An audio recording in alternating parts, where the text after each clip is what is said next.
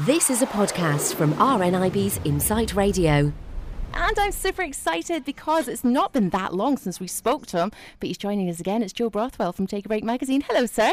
Hi, how are you? I am very well this week. How are you? I'm very well. Always a pleasure to be here. Oh, it's great. You haven't been on any more game shows or anything like that since I last saw you. No, unfortunately not. I'm trying to just think of where my next target will be. I really want to do Million Pound Drop. Oh, do you know what? Do you know what you should do? The chase. The Chase. Oh, I Is that an. I love the Is- chase. I just don't know. I don't want to do anything that's too, you know, general knowledge based. That's my thing. Unless there's a big cash prize. Yeah, I know what you mean. I don't think I get very far in the chase, if I'm honest. I don't think I, I definitely not beat the chasers, but uh, I I do absolutely. Lo- I love Bradley Walsh. You know, he's my weird crush. Is he? hmm Yeah, yeah, totally, totally. I love. I don't see it. I'm sorry, Joe.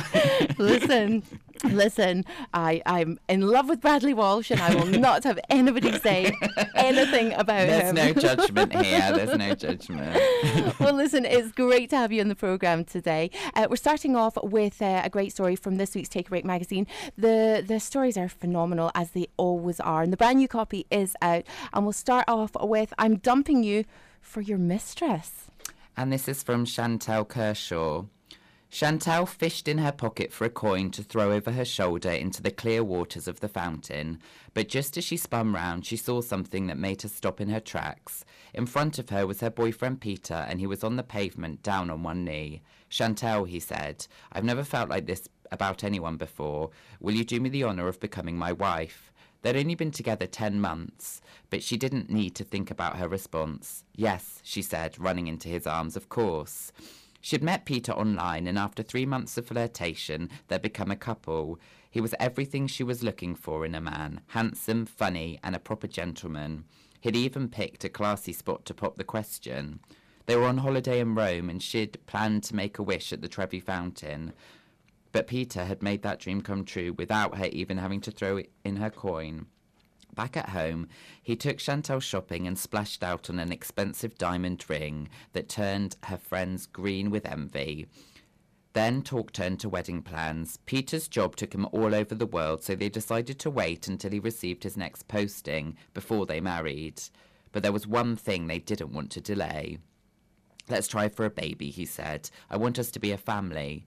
A year later, Chantal fell pregnant, but she suffered a miscarriage. Peter was devastated, but Chantal told him, Don't worry, it'll happen. And a few months on, she fell pregnant again. The following year, she gave birth to a little girl, and they named her Sonara. Peter was a wonderful dad, always ready to change a nappy or get up in the middle of the night to feed their daughter. When he was away for work, um, she really missed him.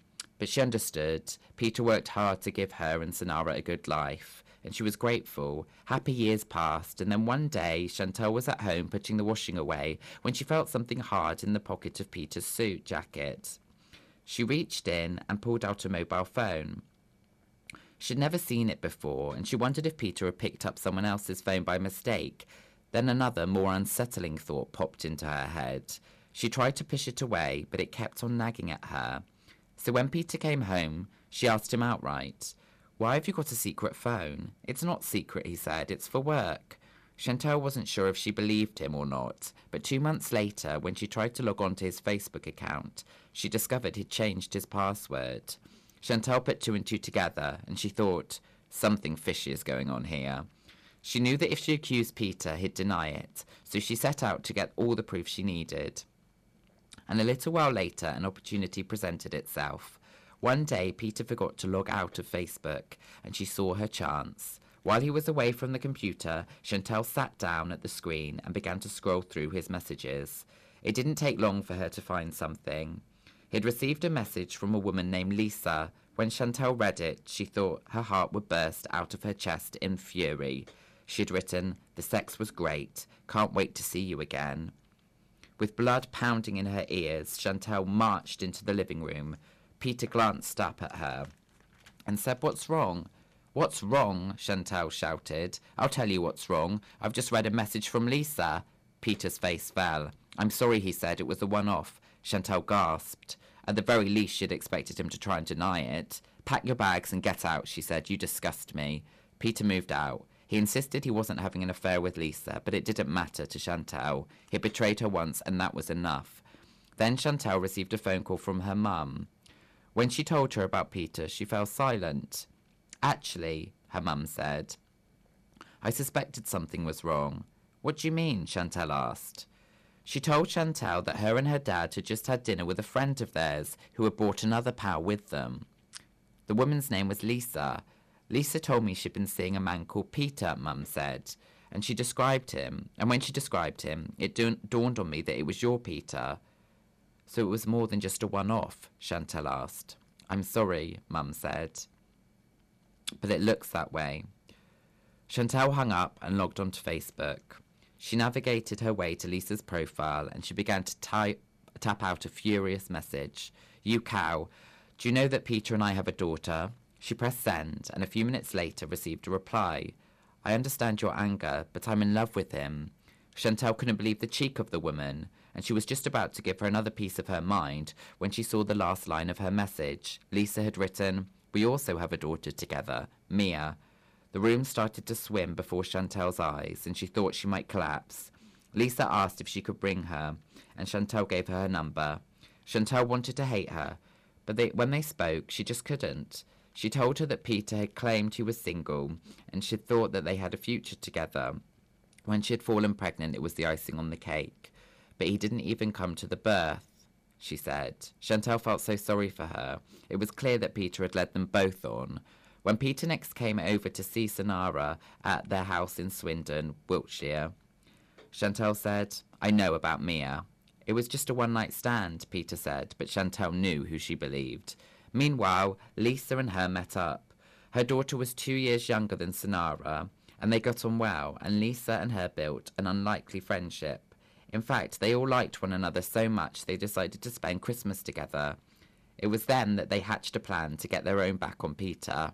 Chantal called him and arranged for him to drop Sonara off at a pub where they'd all be having dinner. Then Lisa arrived with Mia, and they settled themselves at a table near the entrance. At last the door opened and a familiar figure walked in. Peter looked at Chantal and then at Lisa. All the colour drained from his face, and he handed over Sonara and scarpered quicker than a rat up a drain pipe. Lisa and Chantal burst out laughing. I think we made our point, Chantal said. Cheers to that, Lisa replied. Now their friendship is getting stronger by the day, and they're planning to take their girls on family on a family holiday to Cos. They're really looking forward to it. In a way, they feel that they should be grateful to Peter. If it hadn't been for him, they'd never have met. Thanks to Shan, um, thanks to Chantal's ex, she's got a new best friend. Well, you know, th- it is a nice way to end the story. I'm sure, you know, both women would rather have had you know, a, a, an honest and truthful partner, and especially because they've got children involved. But, you know, it's good that they can take the positive out of such a negative, horrible thing. What a rotter. I know, exactly. And the thinking that he can pull the wool over both ladies' eyes, but kind of they showed him, didn't they? Oh, they didn't have. that must be so stressful, though, Joe. You know, having two lives. I know. I don't know how people do it. I don't know. I'll ask our Connie here. What's it like? anyway, listen, good luck to them. And uh, let's hope they have a nice holiday and uh, remain friends for a long, long time and meet yeah. nice men uh, that they're not going to share. Let's move on to our next story. And uh, this is Trapped in the Shower of Shame. And this is from Claire Parsons.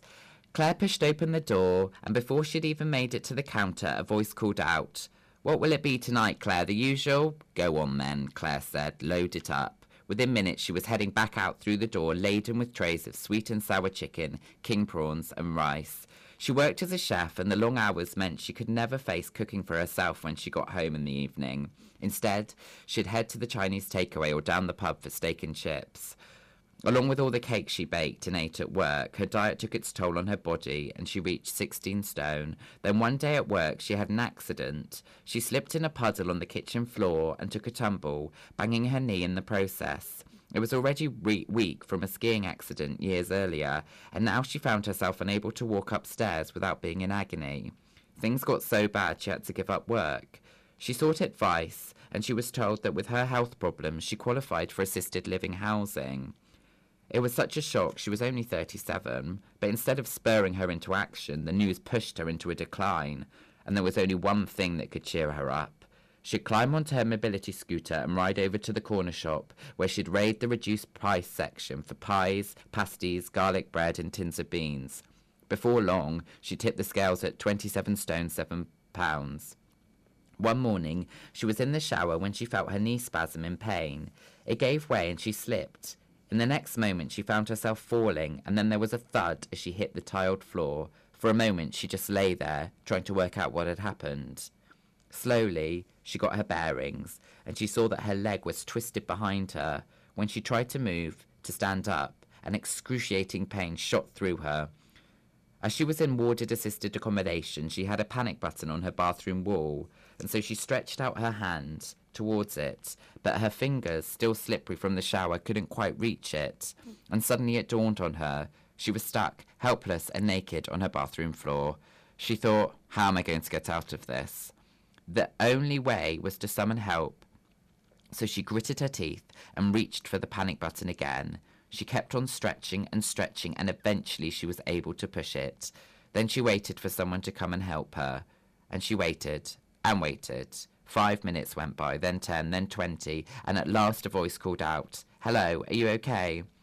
In here, she shouted. A moment later, two wardens appeared at the bathroom door. When they saw her splayed out, naked as the day she was born, they looked shocked. She could only imagine what they were thinking, and her face began to turn red. She thought, Oh, Claire, how did it get this bad? While one of them covered her modesty with a towel, the other called for an ambulance. When it arrived, the paramedics decided she needed to go to hospital, but there was a snag. One of the paramedics turned to the wardens and whispered, We've got a problem. She exceeds the weight limit for the stretcher. Claire dropped her head into her hands and burst into tears. A supersized stretcher had to be requested, and when it arrived, she was taken to hospital. On the way, she told herself, Enough is enough. You have to lose weight. Luckily, her injuries weren't serious, but she knew something had to change. She went to her GP and said, Please help me. Can I have a gastric bypass? She referred her to a weight loss management clinic where she was told that if she wanted to have surgery, she'd have to lose two stone by herself to prove she was committed to changing her ways. Then she spoke to a surgeon about repairing her knee. He said, Get down to 11 stone and I can do it. I will, Claire said, and she meant it. She decided to join Slimming World to kickstart her weight loss, but she was so nervous. It took her three visits before she felt brave enough to walk through the door. When she did, the group leader Lisa welcomed her in, and her nerves dissipated. She talked her through the diet plan and gave her lots of recipes to try. As a chef, Claire was keen to give them all a go, and a week later she returned to her group for her first weigh-in. She stepped on the scale and watched the needle spin round. Congratulations, Lisa said. You've lost nearly half a stone. Claire was thrilled, and it spurred her on. The other women in the group were a fantastic support, and one evening they all went to bingo together. On the way home, a fellow slimmer turned to her and said, You're doing so well, Claire. You don't need gastric surgery. Tears welled in Claire's eyes. I don't I believe in you, the friend continued, even if you don't. Claire continued to lose weight, but two months on, she hit a plateau. No matter what she tried, she seemed to be stuck at the same weight. Then she had an idea. She chose a photo of herself at her heaviest and had a life-size cardboard cutout made. She put it in the living room at her home in Swindon, Wiltshire. Her friend came over and said, stand next to it. Then she took a snap. When she showed Claire, she clasped her hand to her mouth. I look like a different person, Claire said. It was the motivation that she needed, and in time she reached her target weight of 9 stone 13 pounds. She even made it to the final of Slimming World's Woman of the Year competition. On the night, she wore a beautiful silk teal ball gown and with a lace back, and for the first time in her life, she felt amazing. When she got on stage, the host, Jason Donovan, said, Wow, you've lost 17 stone 9 pounds. That's incredible. Thank you, Claire said. She was so proud. She'd lost enough weight to have her a knee fixed, and she hadn't needed gastric band after all. Now she's looking forward to the future. She's due to have her knee op soon, and she still attends Slimming World in Swindon every Saturday to keep her motivated. She can't believe how far she's come, and all because of that mortifying moment in the shower. Oh, thank goodness that that you know something actually made her stop and take a look at, at the way she was heading, because you know she might not even be here, at the, you know, carrying that amount of weight if she hadn't had that accident. As sore as it might have been, um, and sometimes you do just need something awful like that to happen to make you take stock. Yeah, and to spur you into action. Very I think it's really so. admirable she did it all without any surgery and kind of did it all by herself, didn't she? Exactly. It's phenomenal. It really is. Well done to her indeed. And uh, well done to you for bringing us such fabulous stories this week. Thank you. you. so much, Joe. It's been great chatting to you. It always is. And uh, obviously, we all want to rush out and get Take a Break magazine. So if you can, go out and get it now. It's on the shelves. And if you can't and want to take a look online, have you got the fully accessible web address? Um, it is takeabreak.co.uk. Fabulous. Joe Brothwell from Take a Break magazine. Have a fabulous week. And we'll speak to you again very soon here on Insight Radio. Q, you too. Thanks for listening to this podcast from RNIB's Insight Radio. For more podcasts, check out insightradio.co.uk.